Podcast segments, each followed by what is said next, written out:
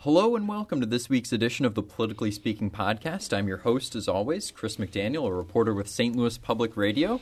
Joining me in studio today is Jason Rosenbaum of the St. Louis Beacon. Jo And- Mannies of the St. Louis Beacon. and our guest this week is Republican Representative. John Diehl. He's also the House Majority Leader. I am the House Majority Leader. That's correct. Starting us off here, we normally like to have our guests sort of introduce themselves and tell us a little bit about themselves and the district in which they serve. Sure, absolutely. Well, I as uh, we've talked about, I'm the House Majority uh, Floor Leader. Uh, my job in the General Assembly is to control the calendar on the floor. That is, which bills come up for debate and how long they get on the floor, and, and basically how bills um, move once they get out of committee and pass the Speaker's office. Uh, I represent the central part of St. Louis County. My district runs roughly from Lindbergh Boulevard uh, west to just past 141. It runs from Ladue Road uh, down to um, just uh, approximately Dougherty Ferry, a little bit south of there. So I'm a lifelong resident of that general area. Grew up about uh, five miles west of my district. Really? And I have been. Haven't moved too far. and I've actually been involved in, in politics since since high school. So Key question. sure, no, just Matt. Did you go to school with uh, Eric Schmitt? Uh, we have three DeSmet uh, people in the General Assembly: Tom Dempsey, Eric Schmitt, and me. I'm actually the senior of the bunch. Oh, So, okay. yeah. I've Hot got the most gray. right they're, they're, they're they're big, important senators, but uh, but I have a little more gray on on both of them. And did you get your law degree from SLU or University of Missouri or St. somewhere Louis else? University. So you're also in. in Well, I attended undergrad at University of Missouri, Mm-hmm. Columbia, and then uh, my Good law choice. degree at St. Louis University.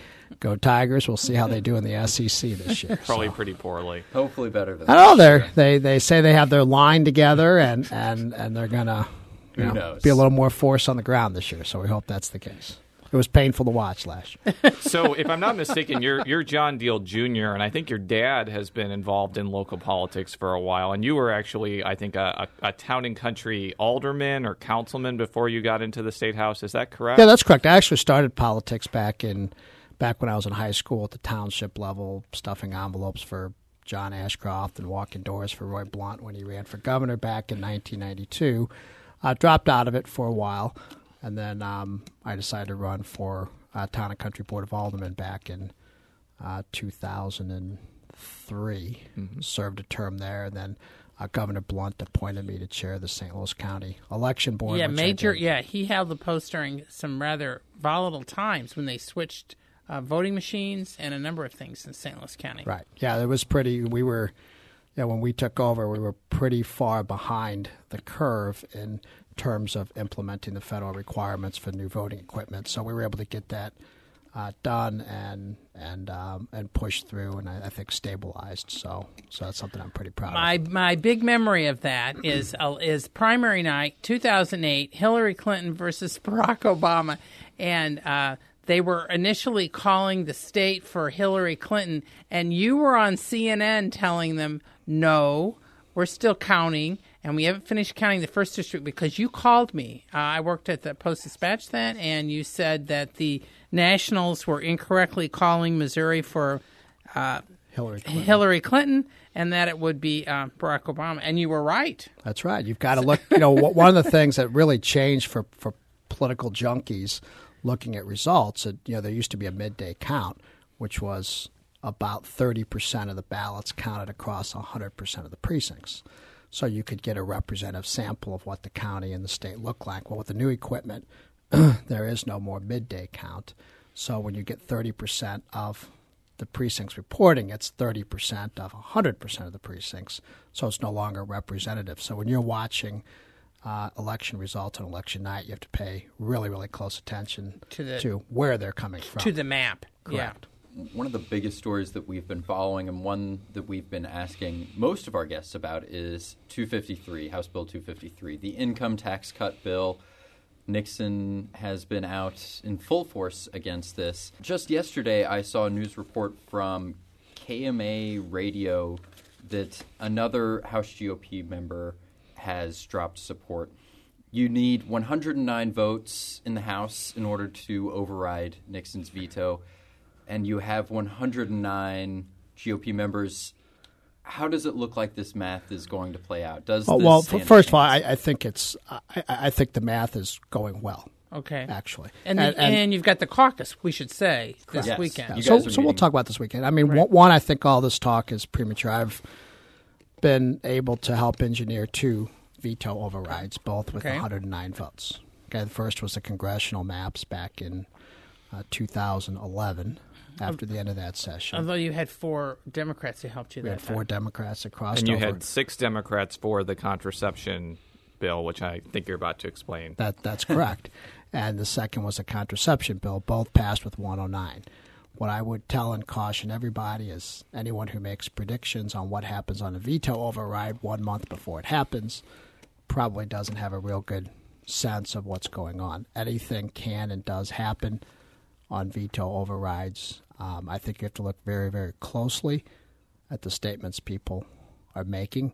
Just because someone says they have a concern with it or they would do it a different way does not mean that they will not vote to override a veto. And, and so, so I, I think sometimes people jump on statements made by members that may or may not be taken out of context, uh, that may or may not have certain subtleties in it. I could have concerns about it, but I could still vote for something. I, I, I think if the vote were held today, I think the votes would be there. But I think it, it'll be it'll be difficult. But I know the speaker is working on it, and and I, I think any predictions before the vote happens, you know, people end up being sick. They, you know, first of all, you have to just make sure that everyone's there that day.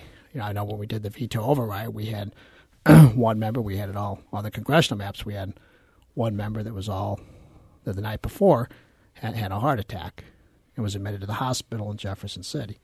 Well, he left the next morning to come sit in his chair to vote. If he didn't do that, we wouldn't have had been able to override it. And on that, So- on the other bill, you actually, I think, had two Republicans who had lost state senate primaries who effectively took a walk on that bill and didn't vote because they were mad at Missouri Right to Life. And then another Republican who was a no flipped his vote to yes. Yes. So, so my, my, my point being is that you know this is when we have, you know, we we, we caucus every year. Um, you know, when you have 109 members, you have 109 members who And the have cau- 109 opinions. So that that happens this week. And at the Weston, isn't it? Correct. Yes. So, so that'll be a topic of discussion, and we'll take into account all the comments and concerns of members, and we'll talk through the issues and talk through the information which is out there and why the proponents of this believe that that information is incorrect, and then we'll see where we are. Do you, oh, Do you expect a fairly spirited discussion? Well, I mean, I mean, it's you know hot? we, we, we don't you know despite what um, the media likes to portray, all 109 of us don't think alike. There are 109 people who are leaders in their community that have their own support networks and their own way of coming to the beliefs that they hold. So so yes, at times it gets spirited, but we always look at it as a debate which is within the family, and I think generally speaking, they're good faith. Uh, reasonable discussions, and we're generally able to work through those issues. Now, as I kind of alluded to at the beginning of this topic, those other two veto overrides had Democratic votes to them. And as of now, publicly, the three Democrat out of the three Democrats that voted for this bill, two have pretty much emphatically said they're not overriding, with one, Jeff Roorda of Jefferson County, kind of on the fence. Do you think that Democrats could potentially help override this bill, or is this going to be a completely Republican effort in, in your view? I think it would be very, very difficult, particularly for those Democrats who are in Senate seats and Republican leaning or Republican trending areas, uh, to vote against it. Once again, I think it's premature to take a look at what they say now versus what they do one month from now. If you asked me a month before we did the congressional override veto, I would have, you know, the common knowledge would have, that's why the governor vetoed it. He didn't Right. think we'd get the Democrats, and we did. Now, um, but w- now the governor yesterday, uh, Chris and I were both there. Um, you know, he was particularly hammering at the prescription drug angle, the fact that the uh, tax cut bill does uh, eliminate the exemption for sales tax for prescription drugs, and he was at a pharmacy, and uh, what I've how volatile of an issue is that? I don't think it's that volatile. I mean, this is language which came from Nixon's DOR. now they dispute that. Well, I know they dispute that, as they probably should, since they gave it to us, um, and reviewed it. I, I I think this falls under the category of you know what Nixon's done, and, and you know he's not a stranger to politics. He's he's gone through and they've focused groups, and if they go into different districts, they have a different message to try to scare those members and uh, not voting the other way. There's some some places in the western part of the state where there were things appropriated in the budget that the towns or the counties were all excited about.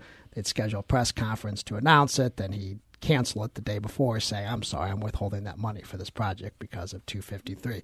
253 has been blamed for everything in the world by the governor. It's been blamed for the education funding. They've been eh, blamed on prescription drugs. Next thing we know, he's going to blame global warming on 253. It's just one of these things where everything that's wrong with the state or will be wrong with the state in the future, the governor's blaming on 253.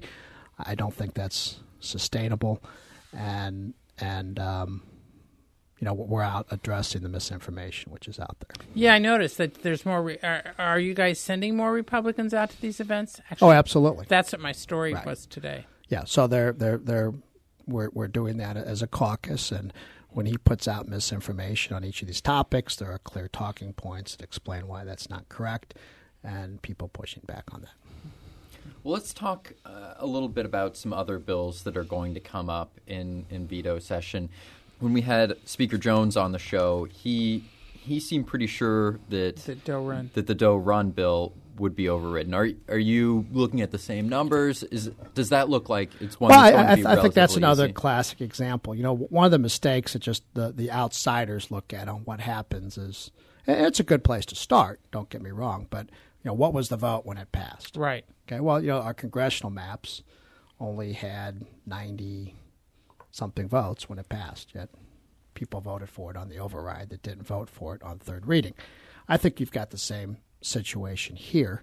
Um, I, I think that's a bill which we will look at taking a run at, so to speak, for Oh. on, on, on the yeah, no, That's- bad that's bad cliche. Um, I, I, I think there's a good chance it gets there as more information gets out at how important this bill is to the economy of, of, of Jefferson County and, and southeast Missouri.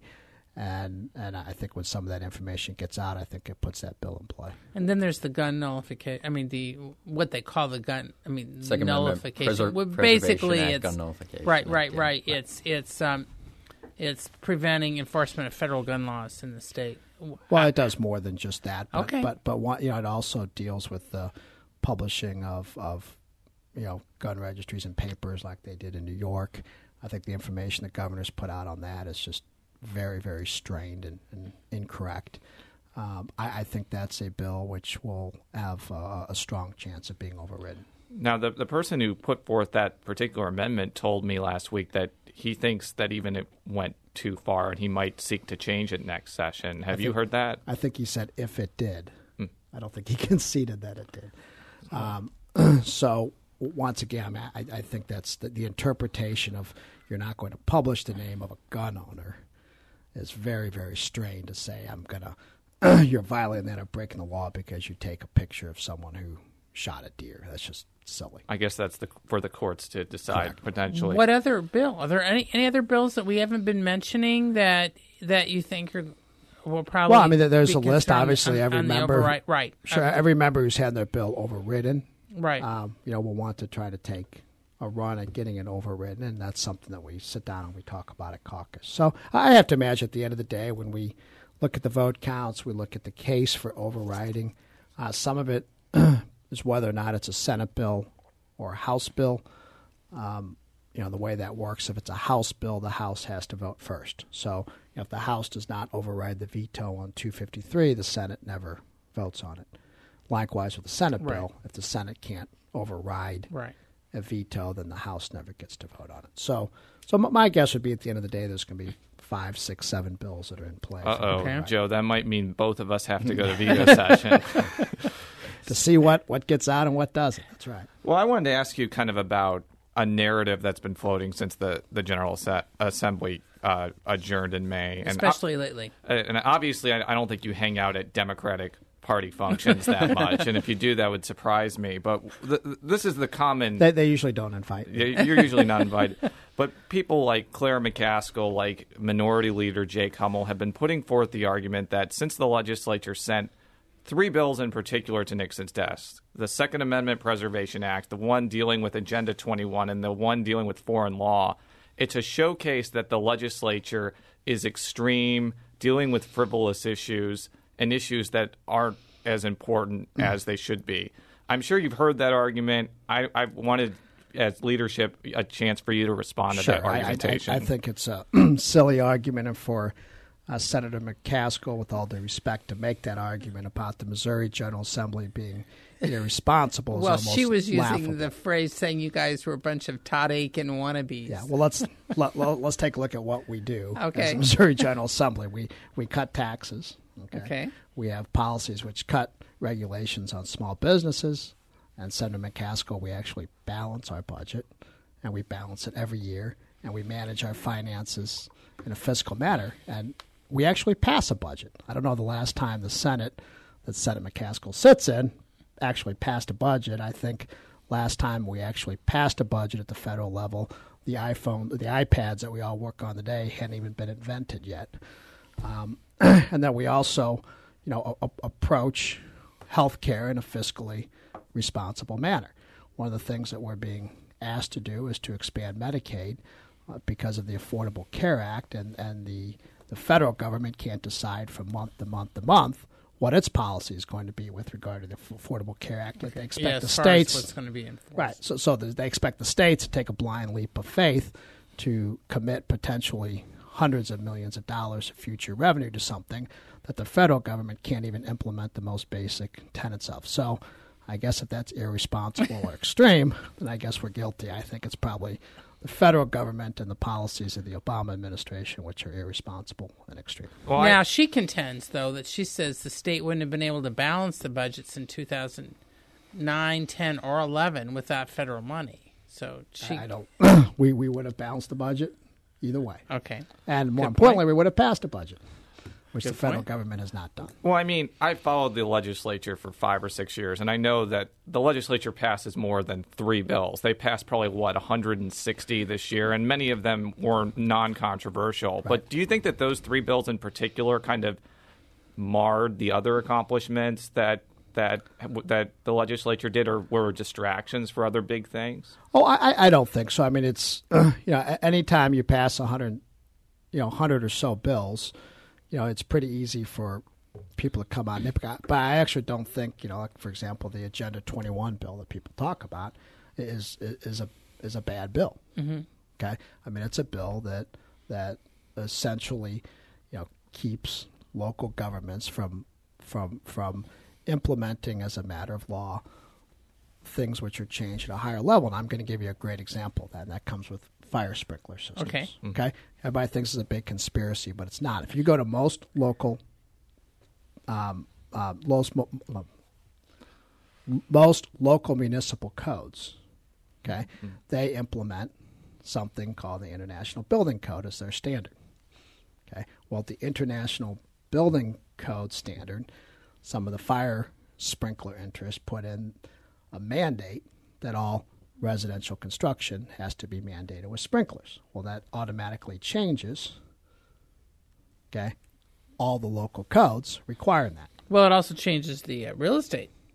Absolutely. Prices, yeah. So uh, prices and the cost of new homes, and so so that's a mandate which is put in place by an international body, and it's put in place just because our cities and towns implement the standards of that code as part of their local laws. So so to sit there and, and just laugh it off that that what happens at a national or international level doesn't have effect on our local laws is, is just putting your head in the sand because it does. You see this too with some of the blue lining of of of rivers and streams where people can build and not build on their properties. A lot of that starts much, much higher up and it becomes law in our cities and towns because of their adoption of that. So like on the sprinkler system, what we had to do is come in and pass a law to say that that is not going to be enforced here. So is that considered? I mean, is that kind of an example of the of Agenda 21? Of Well, it's an bill? example of things which can happen. Okay. So it's not, you know, I know it's easy to make fun of something which has the word agenda behind it, but but the, the some of the policies behind it are are real and do have an impact. So I guess you know we're we're flying through some of these topics pretty quickly. So Fastest two minutes in radio. fastest two minutes in radio. You you have experience in this, from what I tell. But I do want to kind of get your. We, we've asked pretty much everybody about the transfer situation, which has become a, a, a really big issue here, and probably might become a big issue in Kansas Yeah, City. Yeah, school transfers. yes. Um, we we pretty much asked all of our guests like what they think the legislature should do in the next session, and we're going to give you the same Sure. opportunity. Well, actually, the legislature did something last session. It was called Senate Bill 125. And what Senate Bill 125 did was to allow DESE to not have to wait the two years after a school becomes unaccredited to come in and appoint a special administrative board. Okay. Now, that law goes in effect August 28th. There's not much we can do about that. That's in the Constitution. Um, but it also allows a special administrative board to also contract with outside entities to come in and run the school district that it that it takes over, is, uh, among other things. You know, in these immediate cases we have, there's nothing to stop DESE from appointing a special administrative board and announcing it's going to do that effective August 28th. Would that prevent some of these transfers? Well, I, I- I think it could because it gives more flexibility and option. And what's particularly, you know, I mean, as far as I can tell, DESE and the Castro have just dug their, you know, put their heads in the sand and say, we're not going to deal with this until next year. We're going to let it fly out. They put out a policy on transfers, approved the transfers, allowed the transfers to happen on the very first day the transfers start. They say, oh, by the way, we don't have the money to pay for this, and we can't pay the receiving school districts unless and until the legislature appropriates more money because Normandy's going to run out. That can certainly be avoided. Why we're spending $30 million to transfer kids from one district to another does not one thing for improving the education of those children. so And so, I mean, the, the DESE and the state has to show, DESE has to show more leadership on this and be more forceful on, on, on how this goes. We've given them the tools to do it. They've declined to exercise those tools. So could there be a big legislative fight over whether or not to allocate this extra money? Could could that become kind Oh, of I think I, catalyst? I don't.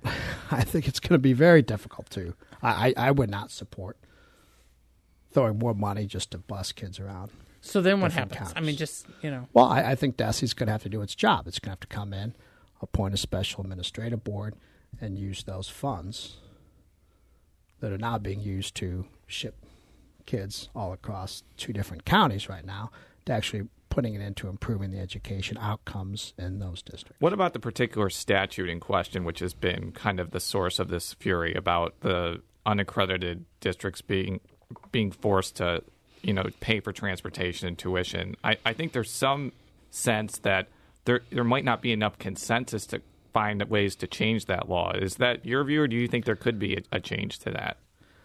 Well, I I mean, it's. Yeah, I guess it depends on what the change is and what the outcome is. Right now, I think there are tools in place to deal with the size and scope of the situation that we have. It's just a question of DESE stepping up to to, to, to do their job to, to, to try to make sure the outcomes are in the best interest of the kids. And I always think it's in the best interest of kids that they're educated locally. One of the things that cooperating school districts has said about this 20 year old law is that what they say is it's very vague and that it says that students can transfer from unaccredited districts to accredited ones, but it doesn't really set guidelines for those transfers. So DESE made guidelines saying that you had to register by a certain date. Now it seems like the ACLU and the NAACP might sue because those guidelines aren't within the actual law. So they're questioning the legality of it. it does, does that seem like something the legislature will will come back and set guidelines for? I, I, I think you know this is a situation I don't think you know anyone actually thought would get to this situation. Uh, so I think there'll be discussion and probably robust discussion on what needs to happen, what the outcome of that is. I, I don't know at this point.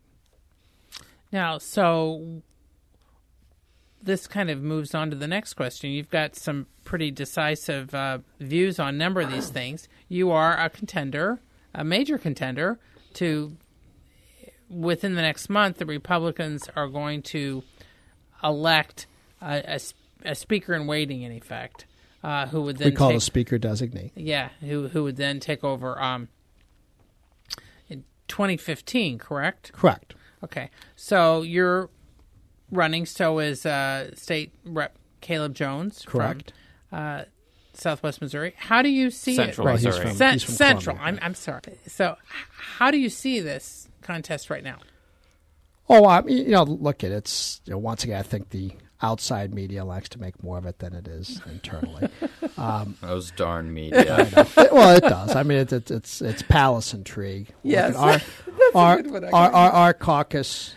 You know, we, we, we as I said before, we have 109 people now who have 109 different opinions and different life experiences. Our members sit in their chairs every day. They know who does what. They know who stands for what. They know who they want to lead them uh, during the next cycle through their reelections and to set policy and to be the spokesman for the caucus going forward.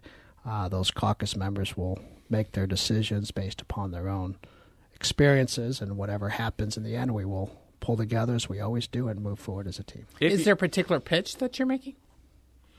just that uh, you know I'm qualified to do this, but Caleb's also qualified. He's a he's a terrific caucus member. He'll be a valuable member going forward. As I said, our caucus members will make their decisions based upon their own personal experiences. If you, for some reason, God forbid, in your opinion, don't become Speaker of the House, are you going to run for reelection to the House no matter what, or would you consider another office in 2014? Oh no, I'm running for reelection to the House. I mean, term limits are there for a reason. Um, you know, I intend to to honor those limits. I have no desire to be in the General Assembly for 16 years. Uh, eight years is, is enough for me in my life circumstance right now, and um, you know, I'll finish out my term and be a good team member and take it from there. Because I was just thinking of visions of St. Louis County Executive John Diehl for a second, but I don't know if really that's If, if I attractive can say if I can say categorically no, that would be uh, categorically So John no. Diehl will not be a potential contender for a county executive in or a 2014. state senate seat. or state senate seat. So. nope, house and out. Breaking. Um, you've kind of been involved for a while in this debate over tax credits. You were involved in 2011 during that special session. Major Uh, player. Major player in economic development issue. But it seems like the House and the Senate just are always at loggerheads over this issue. And I, I, that might have been a, a pun in, in and of itself.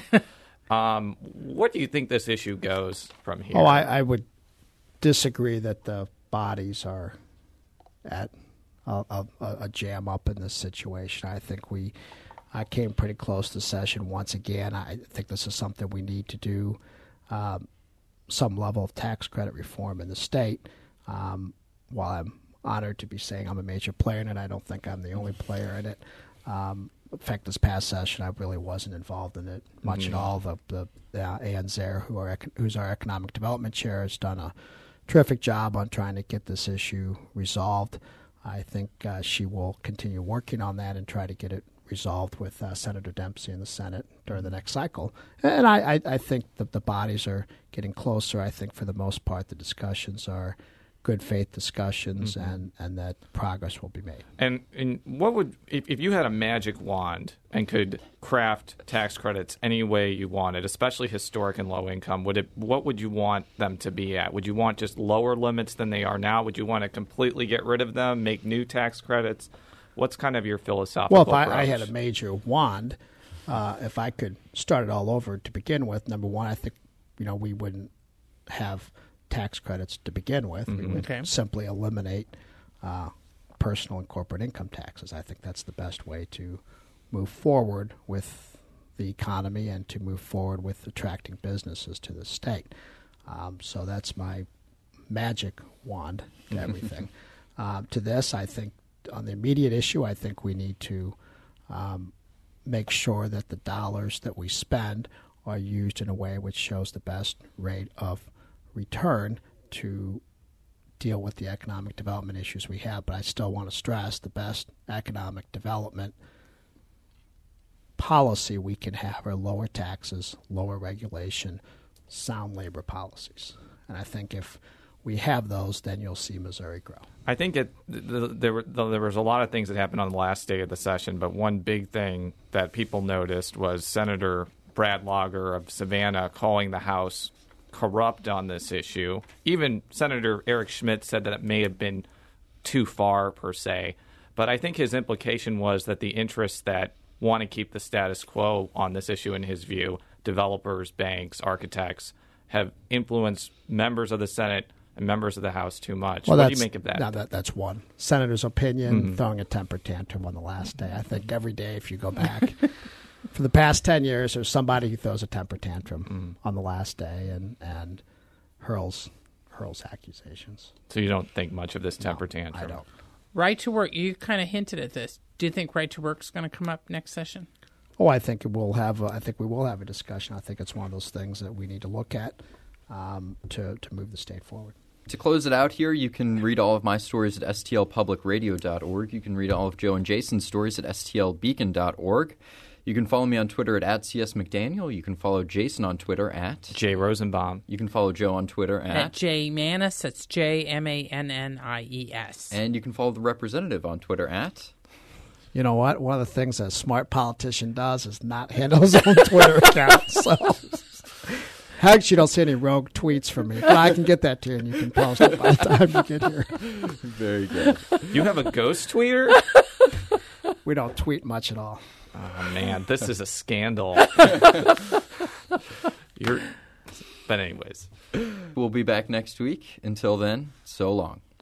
so long.